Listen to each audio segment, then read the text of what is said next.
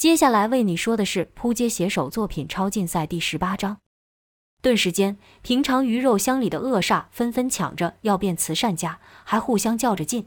听到旁人捐车，自己就捐房；旁人出一万，自己就喊十万。总之就是怕变成垫底的那个，因为按照他们以前的规矩，垫底的那个就会被抓出来教训。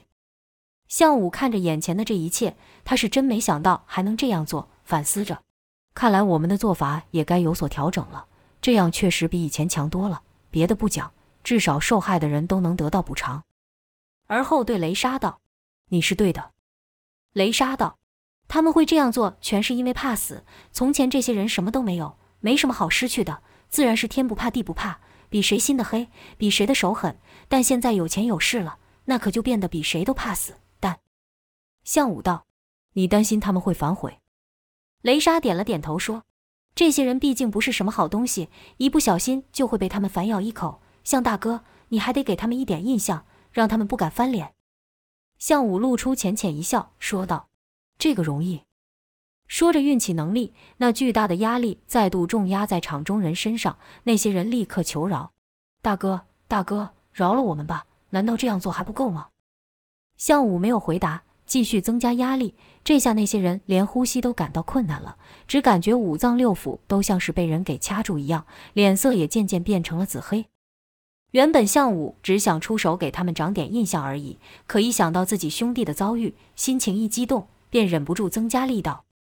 雷莎在一旁看着项武的表情出现变化，也有些害怕，小声说：“项大哥，够了，我想他们知道谁是老大了，可以收手了。”向武一开始还没听到，专注在那些人痛苦的表情上，无数的回忆涌上心头。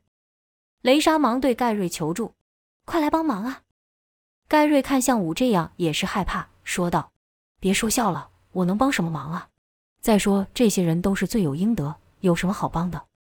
雷莎道：“帮的不是他们，是向大哥。”盖瑞问：“他这么厉害，你让我阻止他，岂不是要我去死？”雷莎道。不是要你阻止他，只要能做点什么，稍微让他分心就好了。盖瑞一时也不知道该做什么，愣在原地没动作。场中的那些人眼看就要晕死过去。雷莎对盖瑞大喊：“快点做些什么呀！”盖瑞一咬牙说道：“好吧，我也只会这个了。”跟着就趴了下去，把双手朝地上一按，运起了能力，就看地面出现震动。瓷砖因互相推挤，发出噼里啪啦的声响。没多久，跟着上方发出棒的发出一声巨响，一整块的强化玻璃掉了下来。众人眼睁睁地看着那堪比钢铁的玻璃迅速砸下，可却一动也不能动，心里都想：这下真是完蛋了，闭上眼睛等死。可过了一会，却没有被东西砸到的感觉，而且背上的压力又小了不少，赶忙用力转头去看。这一看，又把他们吓得不轻。原来那块玻璃就停在他头上几公分处，要不是刚才转头转得慢，玻璃尖锐的边缘只怕就要差点刺到眼睛。本来大家都以为只有项武厉害，谁能想到他身后的两人也身负绝技。若说刚才求饶装好心是被逼的，这下那些人可真是心服口服，一点异心都没有了。那片玻璃会停在半空是项武所为。自从何一级的那一战后，项武对于能力的应用是愈来愈顺手。跟着就看项武手一捏，半空中发出咔咔的声响，那连子弹都打不破的玻璃，好像塑胶一样，被项武给揉成了一个球。地下世界的人遵守的是原始的丛林法则，谁拳头大时说话，强者为王。以前太岁最强，所以大伙听他的话。现在项武最强，当中有些人看项武的眼神就变了。那是崇拜强者的眼神。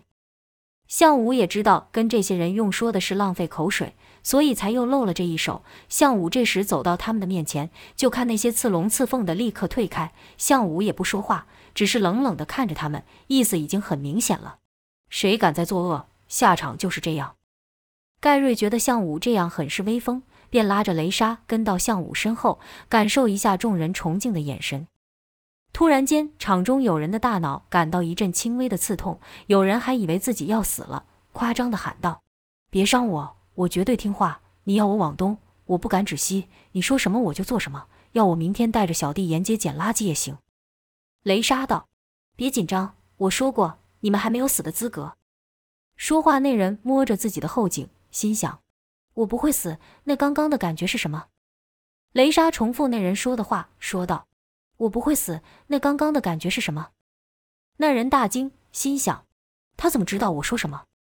雷莎又道：“你在想我怎么会知道你在想什么，对吧？”那人立刻点头，问道：“你你是女神吗？”雷莎忍不住笑了出来，说：“你要这样想也可以。刚刚那感觉就是证明，你们以后要是做了什么恶事，我都知道，到时候会怎样，就不用我多说了吧。”众人看了看向武等三人和两条怪犬，这两条怪犬不知什么时候乖乖地趴到了向武的脚边。众人心想：这些人难道真是上天派来的？看来我们的世界是真的要结束了。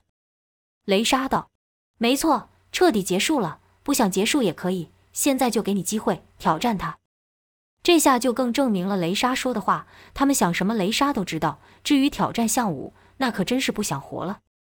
这时，盖瑞硬是走上前说：“现在还有谁有意见吗？”他纯粹是想过过这瘾而已。众人哪敢有意见，一个个都闭上嘴，脑袋还尽量放空，想些花花草草什么之类的。可这安静没多久，就被一阵电话铃声给打破。一人先是骂道：“是谁这么不懂规矩，居然敢打断老大们的思考？你们的破事有比听老大说话重要吗？”众人赶忙检查自己的手机，跟着都说：“不是我的。”有一个离太岁近的手下说道：“好像是他的手机在响。”一听到是太岁的手机响起，众人的目光立刻集中到刚才说话的那人身上。那手下当时也不知道该接还是不该接，只好看着项武。项武也挺意外，一时没反应过来，直到一老大对那手下喊：“接起来呀，看看他还有哪个作恶的同伙，一起把他揪出来。”那老大这么说，自然一来是为了讨好项武，二来也是和太岁的心态一样，能拖一个下水是一个。那手下正要弯腰去拿手机的时候，铃声就停了。一众老大心里都暗骂：可惜便宜了那家伙了。那手下则是觉得倒霉，心想：我没事离太岁这么近干嘛？离远点就没我的事了。正起身要离开时，电话又响了。和刚才一样，他又看了看其他人，而每个人的眼神都叫他去接那电话。那手下只好硬着头皮把电话接起来。就听他嗯嗯应了几声后，看向项武，说道：“大老大，找你的。”项武眉头一皱，奇道：“找我？”那手下点了点头后，手机倏的一下便离了手，隔空飞到项武手上。电话那头传来了海森博士的声音，让项武大感意外，说道：“是你。”好好，口说虽然说的是好，可声音却是充满了恨。海森与科特等人也在他的复仇名单上。项武本来就打算解决完太岁后就去找他们几个算账，没想到对方先找上门了，好像预先知道了他的行踪一样。海森像是对老朋友说话一样轻松地说：“特殊体呀，特殊体，你果然没让我失望。出去后第一步就是解决太岁，如何？是否觉得好极了？之后有什么打算呢？”我听说他们想让你取代太岁，你要是愿意干，那可不得了啊！项武哼了一声，没理会海森的话，说道：“下一个就是你了。”目光扫向其他人，心想：莫非在他们之中有他的人？可没察觉哪一个表情有异。电话那头的海森笑了几声后说：“真高兴你没有把我给忘了，但别着急，比起我来，现在有个更紧急的事情在你附近发生呢。”项武道。没有什么事比取你们性命更要紧的了。面对项武的威胁，海森好像根本不在意一样，说道：“这话等你看过这段直播再说不迟。”电话发出一个响声，显示接收到一则通知，询问要不要开启视讯通话。项武问：“这是什么？”海森道：“看了你不就知道了吗？”当向武与海森两人说话的时候，雷莎与盖瑞因为好奇也走了过来。向武一点开视讯，就看到一个魁梧的壮汉，背景在街道一旁的汽车冒着烟，消防栓被打坏，喷着水。他的旁边倒下了不少人，那人的手中还掐着一个人。就看那壮汉对着荧幕说道：“开始了吗？”手拿电话那人颤声说：“开，开始了。”荧幕还不断的在抖动，似乎很是害怕。那壮汉道：“嘿，特殊体，我是某某某，听说过我的大名吧？来，你重复一遍。”由于那人的名字太过拗口，连长进的那人也说不出来，一连说了好几次都不对，那人才道：“算了算了，但你总听过我兄弟谁谁谁吧？”向武皱着眉说道：“这家伙到底是谁？”壮汉一连说两个名号都没能震慑住向武，怪尴尬的，便对着拿手机那人骂道：“问你啊，你是哑巴吗？不会回话是不是？”那人因为害怕，便赶忙回应道：“你不是在问他吗？”壮汉道：“他不回答，你不会帮他回答吗？你们一个个当我空气是不是？”说完就用手重锤车顶，车顶立刻凹了下去。那人赶忙道：“听过，听过。”壮汉这才满意，说道。之前就听将军说你有多厉害，我不相信。直到你打败一级，带着一群小猫小狗逃了出去，你闯的祸可真是不小啊！将军很是生气。顿了一会后说道：“那也是因为我刚好出任务去了，否则绝不会让你这么捣乱。你给我听好了，一级根本不算什么，在我面前，A 级连出手的机会也没有。一级在我眼里也不过是这样。”说着竖起小拇指，表情极为轻视。看到此，盖瑞忍不住说：“这傻子是从哪里冒出来的？口气这么大。”雷莎道：“估计是将军手下的其他能力者吧。”盖瑞道：“你在开玩笑吧？哪有能力者心甘情愿替那人做事？你忘了他是怎么对我们的吗？”雷莎却肯定地说道：“有，像那日在地堡中的忍者跟蝙蝠男就是。”盖瑞惊道：“什么？他们不是和 A 级一样被控制的吗？”雷莎摇了摇头，说道：“他们和 A 级不一样，他们是有自主意识的。”盖瑞简直不敢相信地说：“那那不就是说他们是自愿的？天啊，那里面的人果然没一个是正常的，都是疯子。”两人说话的之时，影片那人还继续道：“别躲了，博士告诉我知道你在这附近，我限你时间内来找我，让我把你打个半死后抓回去给将军。你要不来的话。”就看壮汉把脸靠近荧幕，跟着画面一转，是他自己拿起了手机拍摄，一人被他的大手掌抓住了头，拎在半空中。那人怕的对向武说：“拜托你来救我。”他说：“只要你出现，便会放过我。拜托你了，我还不想死啊。”壮汉道：“你要不来，这家伙就得完蛋。然后是那个老家伙，然后是那个女的，这里总共有十几个，迟到一分钟我就宰一个。”壮汉故意大笑几声后便停住了，似乎不知道还要讲什么，跟着居然问手里拎的那人道：“怎么结束通话？”就看那人伸出手指，颤声道：“求你们快来救我！”直播伴随着那人的狂笑和无辜百姓的求饶声结束。海森的声音再度出现，说道：“你打算怎么做呢？是不管那些人的生死，执意寻找不知道在哪的我吗？”向武说：“我早晚会找到你的。”现在先告诉我那个笨蛋在哪？海森道：“那里他们比我熟啊，你随便找一个人问不就知道了。”海森说的是太岁的手下。向武说：“等我打败那来乱的傻子，我一定会从他的嘴里挖出你们的消息。”海森笑道：“好啊，我等你，早点来，可别让我等太久啊！”哈哈哈。向武哼了一声。当他要挂电话的时候，海森博士却道：“对了，还有一件事。”就是这只电话，你可不能丢啊！听海森博士刚说完，没等向武说话，盖瑞先说：“不丢留着干嘛？你当我们是笨蛋吗？你肯定在这电话里面装了什么追踪器。”海森也不否认，说道：“没错，透过这只电话，我就能知道你们的位置。但你的同伴要是出了什么问题，我也可以透过这联络告诉你。像是那个跑得很快的小子，跟那紫色长发的女子，科特好像也派人去找他们麻烦了。”不知道是什么样的人啊！希望他们也能和你一样顺利打败对手咯。Anyway，留不留这只电话，选择权在你。向武在心里说：“卢卡斯、克罗伊，你们可千万别出事啊！”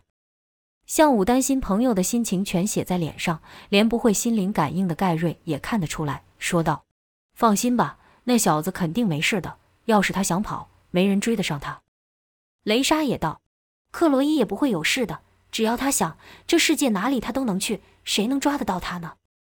向武点了点头，说道：“希望吧。”跟着就找来一人，问他知不知道壮汉所在的地方。这些人都是地头蛇，立刻就认了出来，说道：“这好像是在什么什么街上。”为了确认，那人又找来了另一人，另一人也道：“对啊，就是那地方。大老大，我在你呀。”向武道：“我不是你们老大。”那人不管。拿起手机，吩咐道：“把我的跑车开到门前，大老大要出去了。”哈，问我谁是大老大？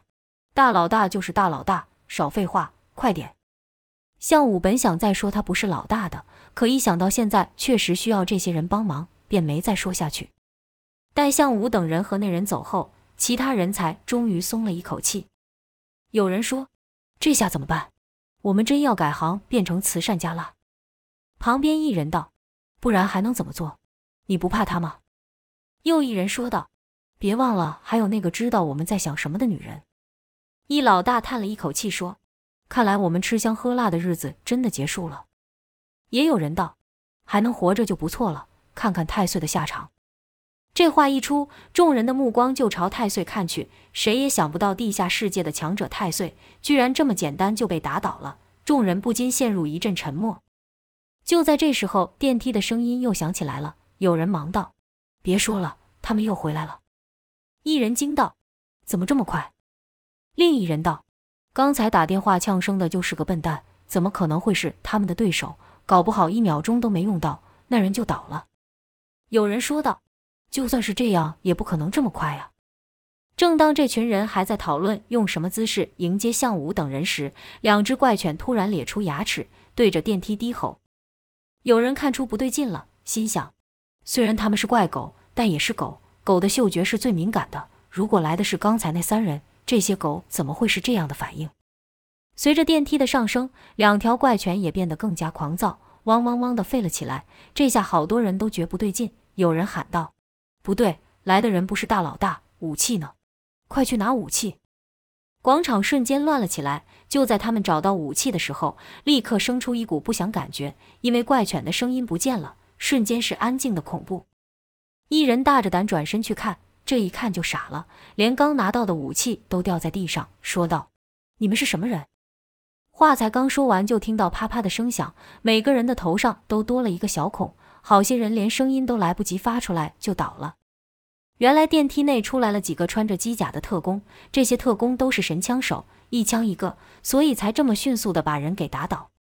眨眼间，只剩下刚才转身说话的那人还站着。特工并没有理会他，寻了一会，确认没有活口后，对着隐藏的麦克风说道：“都解决了。”麦克风的另一头说：“很好，这些人都不是好人，死了也不可惜。”特工说。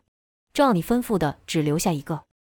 那人瞪着眼睛，见同伴被害，却一动也不敢动。以前他也是个狠角色，可不过几分钟的时间，见识到了超能力，现在又莫名其妙的出现特工，这一切已经超过他的理解了。就听他喃喃说道：“这这又是怎么一回事？到底？”一特工走到他的前面，用光照他的眼睛，跟着又用手打了他几下。那人只是持续呢喃道：“这到底是怎么一回事？”特工对麦克风说道：“这人看起来已经被吓傻了，要处理掉吗？”麦克风那头的人说：“留下他，按照计划做得漂亮一点。”特工简单的回道：“了解。”跟着有特工带着那人到一边，那人就像个人偶一样乖乖的被带走。特工拿出了一个小瓶子，里面装着不知名的液体，跟着就直接让那人喝下去。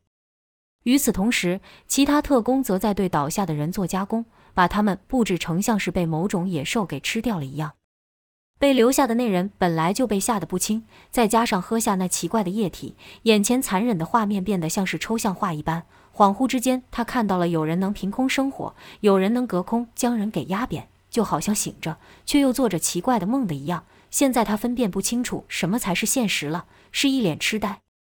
这时，有一个身材高挑、穿着高雅的人朝他缓缓走来。跟着就坐到他的旁边，一派轻松的模样，好像是坐在公园上的长椅一样，又好像跟那人很熟。两人约好了要在这聊天班。总之，这男的出现和眼前的场景完全不协调。那男子对着已经痴呆的人礼貌地自我介绍道：“嗨，你好，我是乔。”那人自然不会回应他，但乔也不在意，拍了拍他的肩膀说：“你是个好人。”那人痴痴地看着眼前，听着。乔继续说道。你眼前的这些人也和你一样，都是善良的好人。可好人不一定有好报啊！你知道这世上有一群人很恐怖吗？他们拥有可轻易摧毁生命的力量。看过这股力量，你这一辈子都无法忘记。就像你一样。乔的声音不大，却极具磁性，听得让人舒服。安心，而且穿透性极强。那人的脑子明明已经乱到不行了，但乔所说的每一个字却是听得清清楚楚。这和雷莎不一样，雷莎是直接在人的脑中说话，可那不是真的说话，而是透过意识沟通。但乔是真的用说的，而且可以在人的脑中停留很久。就看那原本痴呆的人不自觉地重复起乔说的话，喃喃道：“恐怖的力量，恐怖的力量。”那人的脑中渐渐浮现一个模糊的画面。乔叹了一口气，乔连叹气都是这么好听，好像是真的感同身受一样。而后继续说道：“他们都是你的朋友，他们犯了什么错呢？没有，一点也没有。你也是，你是其中最为善良的人，你知道吗？”那人便重复乔的话，说道：“我是个好人，我是最善良的人。”乔将手轻轻放在那人的背上，使他感到安心，说道。他们会落得这样的下场，都是那些超能力者做的。他们生性残忍，而且厌恶人类，尤其是像你这样善良的人。那人道：“残忍，厌恶人类。”乔点了点头，说道：“没错，他们做这些事情没有理由，只因为他们可以，就像孩子玩弄昆虫，一边笑着，一边将昆虫的翅膀给撕掉，又或者是把小动物浸到水里，看他们挣扎的反应。你有想过他们为什么会这么做吗？”那人没有说话。乔说道：“只是因为他们可以，就像你小的时候一样，你还记得吧？还记得生物课时候，老师把我们都叫到桌子前，让我们看他解剖青蛙。跟着乔就详细描述了那整个过程，手怎么动，拿起什么样的刀，从哪里下刀等等细节都没有遗漏。那人听着也忍不住跟着乔的话抬起了手来，好像真的在做解剖一样。乔也托起了他的手，像是老师在教学生一样，在那人的耳边说道：‘对。’没错，就是这样。从这边下去，看到了吗？那人对着空气点了点头，好像眼前真的有东西一样。乔的话让他想起了小时候，他不自觉地笑了。这时候，乔说道：“那些能力者就是这样看我们的，把我们当成虫子。”一提到能力这关键字，那人害怕起来。这时，乔却用手扶住他的脑袋，让他无法移开视线，说道：“没错，你的朋友都是被能力者害死的。”在他们那恐怖的力量面前，我们的下场就是这样。你要记住，能力者相当的残忍，他们做这些是没有理由，只因为他们可以。他们做这些不会感到不忍心，因为在他们的眼中，我们就是虫子。你仔细回想一下，他们所能做到的事情，那能叫做人吗？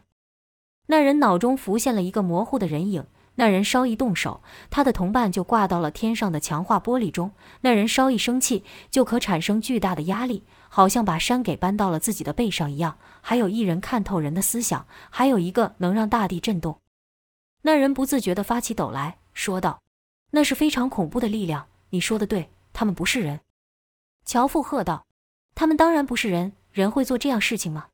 他们的从本质上就和我们不一样。你要记住一点。”那人点了点头，重复道：“他们从本质上就和我们不一样。”乔又道：“你必须将这里发生的事情告诉其他人，避免更多人受害。”说着，乔站了起来，走到那人的前面，一手好像拿住书一样，另一手放在那人的头上，说了一段类似经文的话：“魔鬼的外表和人类一样，他们善于伪装，他们善于欺骗我们人类。我们必须告诉世人魔鬼的存在。”这时候刚好有一个特工将照明灯调到乔的身后，乍看之下就好像乔的背后发出耀眼的光芒。那人忍不住说道：“天使，你是天使。”乔继续念着他的经文：“吾等需团结起来才能对抗魔鬼，但吾会与你们同在，赐予你们能与之抗衡的力量。”而后光源没了，乔又对那人吩咐了几句，那人只是不断的点头。跟着乔就对后面的特工说道：“搞定了，开始吧。”一个拿着摄影机的特工就来到那人的面前。乔富尔对那人说：“向世人说，你看到了什么？你必须警告世人，魔鬼来了。那些能力者。”那人一听到关键字“能力者”，脑子立刻又浮现向武等人施展异能的照片，恐慌地说：“魔鬼来了！他们具有超能力，这些这些都是他们做的。他们极度残忍，为什么要这样做？没有理由，他们这么做没有理由啊！他们看我们就像看虫子一样。”只是因为他们可以，他们真的很恐怖啊！你们看，说着便指向上方吊着的一人一狗，说道：“这也是他们做的。”那人续道：“他们是魔鬼，那些能力者的外表和我们一样，你根本看不出来。可我看过他们的力量，我亲眼看过，那些能力者会侵入你的脑中，会让大地震动，会让空气变成山，真的很恐怖啊！那人是愈说愈激动，甚至站了起来，跑到电梯前两只倒下的怪犬前说：“这是他们的宠物，从地狱带来的宠物。你看，你们仔细看，这就是证明。”一边说，那人还动手把怪犬翻了过来，而后又翻起了怪犬的牙齿，让镜头拍个仔细。乔满意的笑了，那人的反应比他预期的还要好。